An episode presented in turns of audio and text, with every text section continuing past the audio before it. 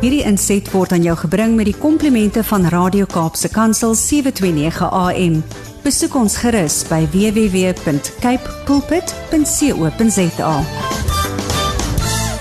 Brad nie te min ek gesels vanoggend met Arne van Niekerk, senior lektor in die departement van ekonomie en finansies by Universiteit van die Vrystaat, ook skrywer onlangs 'n splinternuwe boek wat uit sy pen uitkom. Ons weet hy's 'n man wat daarvan hou om die kinders van die Here te aktiveer om 'n impak te maak in die nasie. En ek weet dit was ook sy hart met hierdie boek wat hy geskryf het, alles rondom 'n inklusiewe ekonomie en om werklik waar Suid-Afrikaners te help. Môre Arne, hoe gaan dit? Môre Leonie, lekker om julle te gesels. Gaan goed, dankie.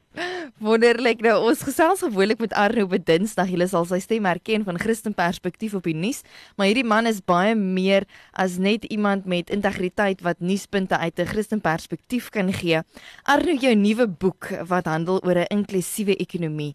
Waaroor gaan dit? Ja, nee, dankie. Uh, ek wil net beklemtoon voor ek praat oor die boek. Uh, Hy's nog nie op die rakke nie en nog uh, ons is nog in die proses vir publikasie. Mm. So hy behoort later in die jaar absoluut beskikbaar te wees. Maar uh, ja, hy slaag geskryf en die navorsing is gedoen. En ja, uh weet jy die boek gaan oor soos die tema sê inklusiewe ekonomie en dit sluit eintlik nogal direk aan by koninkryksbeginsels. Uh ek dink een van die grootste uitdagings wat ons in die ekonomie het uh, kom ons sê maar met kapitalisme as 'n as 'n jy weet 21ste eeu se stelsel uh hulle noem dit superkapitalisme mm. selfs voor die pandemie is dat dit lei tot geweldige uh, ongelykheid in die ekonomie uitsluiting van die meeste en dat welvaart net onder 'n klein persentasie van lande se bevolkings gesentreer is. So is eintlik maar uh, 'n ander vorm van die sentrering sentrering van ekonomiese mag wat gevaarlik is in terme van die volhoubaarheid van ons ekonomiese stelsel. So die skep van 'n inklusiewe ekonomie is presies om 'n meer gedesentraliseerde model daar te stel wat meer volhoubaar is en volhoubaar in die sin van dis nie ehm um, ons beweeg dan weg van die lineêre model waar ehm um, jy jy jy gebruik produkte, jy verwerk produkte en dan jy weet dan dan dan mors jy dit eintlik daar's baie high wastage. Mm. Ehm mm. um, en waar ons beweeg na 'n sikliese model toe waar ons ge produkte gebruik, herskep, herbenut, herwin. Jy weet, ehm uh, so dis een van die aspekte van 'n inklusiewe ekonomie en dit skep dan meer geleenthede in 'n langer uh, waardeketting uh vir werkskepping uh en vir besighede om om inklusiewe waardeketings te skep. So in die boek verduidelik ek uh wat nou miskien bietjie tegnies kan klink verduidelik ek die praktiese uitvloei daarvan hoe besighede dit kan gebruik mm. hoe mense meer betrokke in die ekonomie kan word uh hoe ons die wese van die ekonomie kan kan beginne verander um, in 'n rigting wat dit meer volhoubaar maak en dat dit meer belyn met uh koninkryksbeginsels ook uh en dan natuurlik ehm um, uh dat daar meer verantwoordbaarheid is deur die staat, deur besighede, deur die gemeenskappe in terme van die uitkomste van die ekonomie. Want op die ou end wil ons hê die ekonomie moet 'n oplossing vir almal wees, veral nou na die pandemie wat ons deur krisisse gegaan het en ons probeer die ekonomie herstel. Ehm um, die fout wat gemaak word ehm um, is dat ons wil beweeg na hoe dit was of net die ekonomie weer aan die gang kry dat ons redelik ehm um, jy weet uh, produksie het en groei het. Dit nou groei is goed, Maar as groei lei tot meer uitsluiting wat die probleem is in kapitalisme, dan is ons op die verkeerde pad. So juist nou is die geleentheid na die pandemie, soos wat dit nou begin afneem om te sê kom ons uh uh soos die Engels sê, rethink die ekonomie ja. sodat hy op 'n op 'n nuwe rigting, 'n nuwe traject kan gaan sodat hy vir almal kan werk. Sjoe. Nou ek moet vir jou vra, eh, was daar 'n geleentheid of 'n voorval of 'n storie wat vir jou laat besef het maar ons het iets nie nodig. Ons het 'n nuwe ekonomiese rigting nodig. Hoekom het jy dan hierdie boek geskryf? Wat het dit gespaak as ek so kan vra? Ja, ja. Weet jy, ehm um, kyk by veld eh uh, by die universiteit ook en dit waarna ek onderrig gee en en hmm. waar ek my doktoraal gedoen het, was ehm uh, op internasionale ekonomie en veral ek weet ek het by die Wêreldbank gewerk en uh, van my navorsing gedoen en by die uh, IMF internasionale monetaire fonds mm.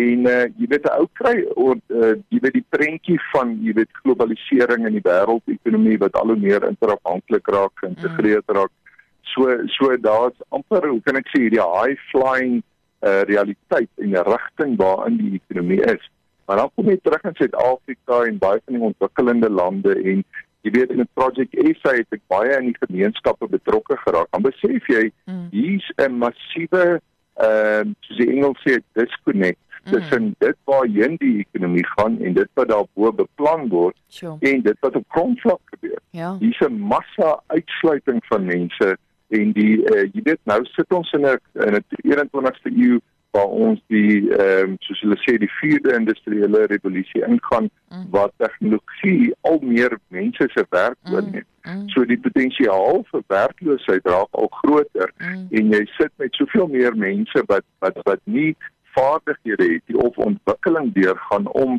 jy weet in 'n nuwe tipe ekonomie te kan deelneem. Jy weet so wat gaan vir hulle gebied word.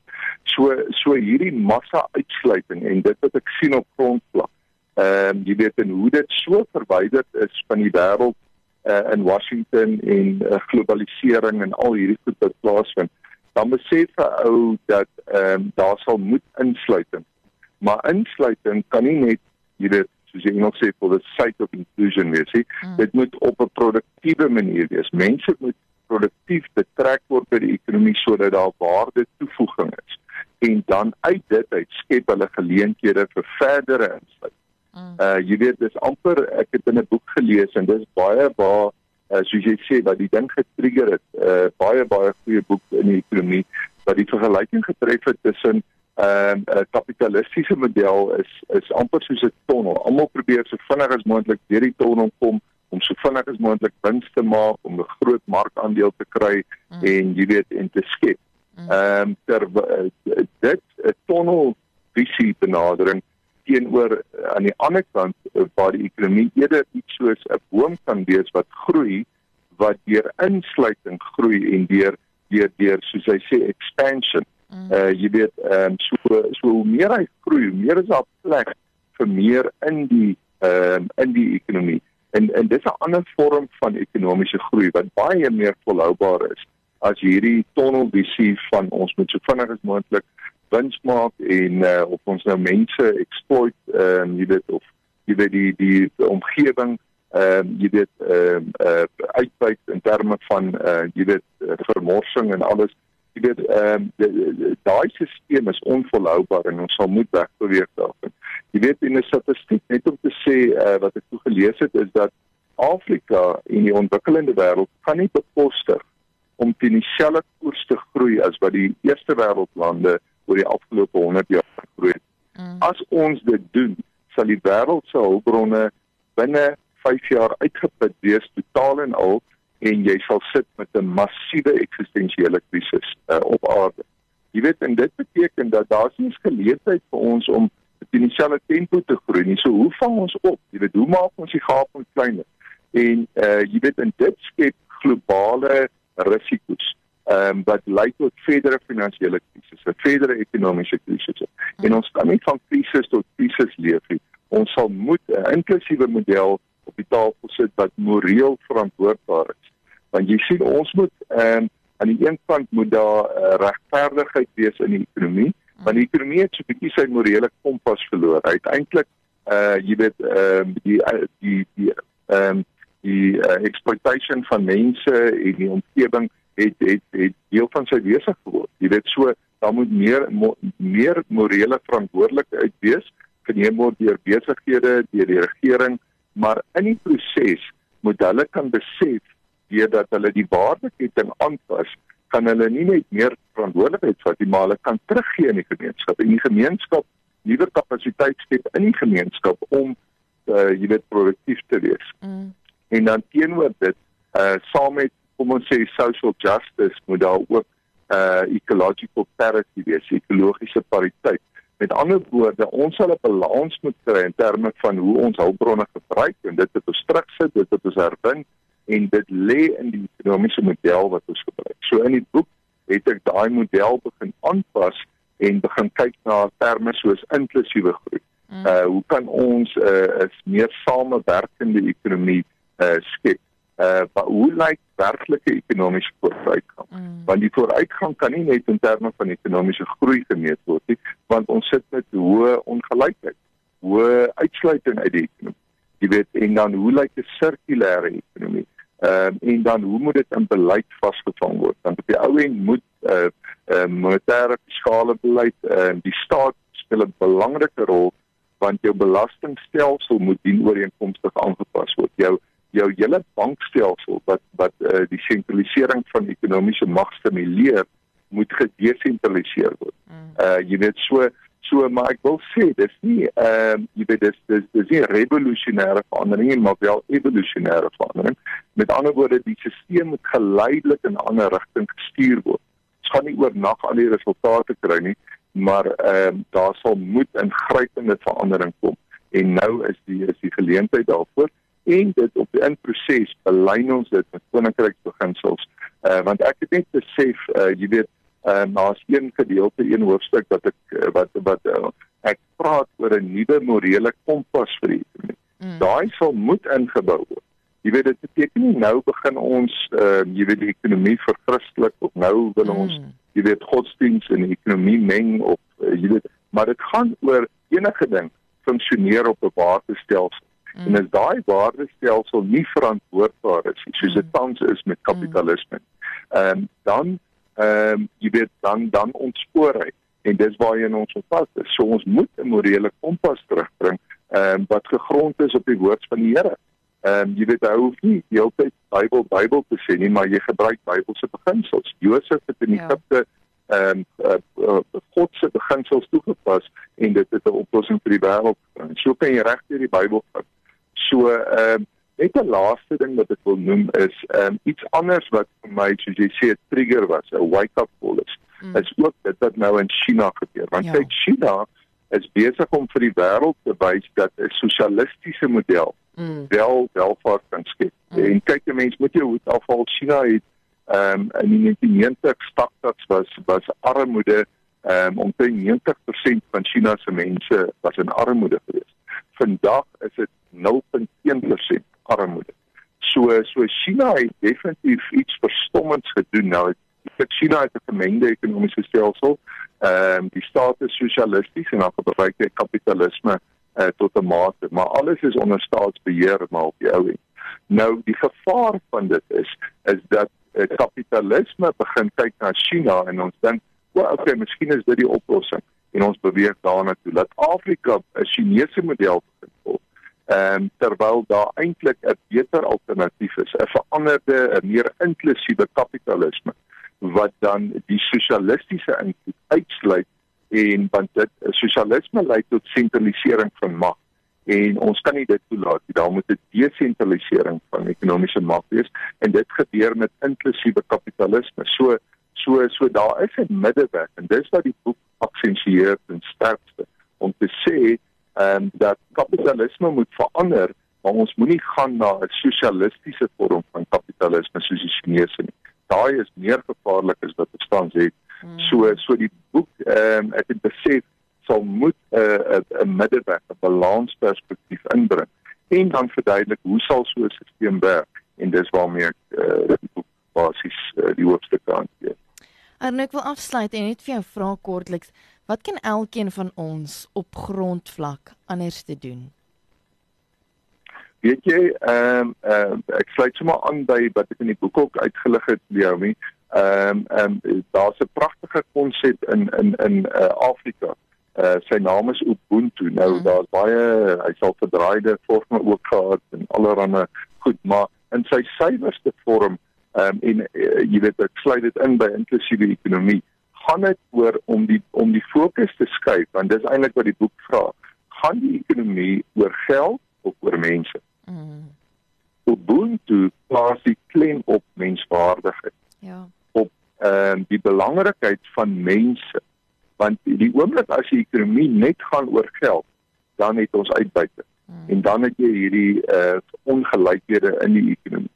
Maar as dit gaan oor menswaardigheid en om te sê beginsels soos uh, ek kan nie slaap in die aand as my buurman langs my honger ly as hy werkloos is. Mm. Op grondvlak kan ons begin om meer verantwoordelikheid vir ons ehm uh, gemeenskappe te vat vir die ekonomiese stelsels in ons gemeenskappe.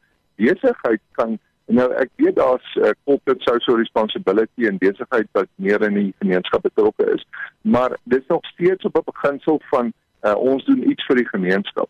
Daar moet verder gegaan word om te sê hoe integreer ons besigheid in ons uh, besigheidsmodel en die gemeenskap in ons besigheidsmodel mm. om 'n meer inklusiewe vorm van waardeskepping te te bewerk. Mm. Hoe kan die gemeenskappe meer uh, verantwoordelikheid vat en betrokke raak as stakeholders in besighede om seker te maak hierdie besighede floreer?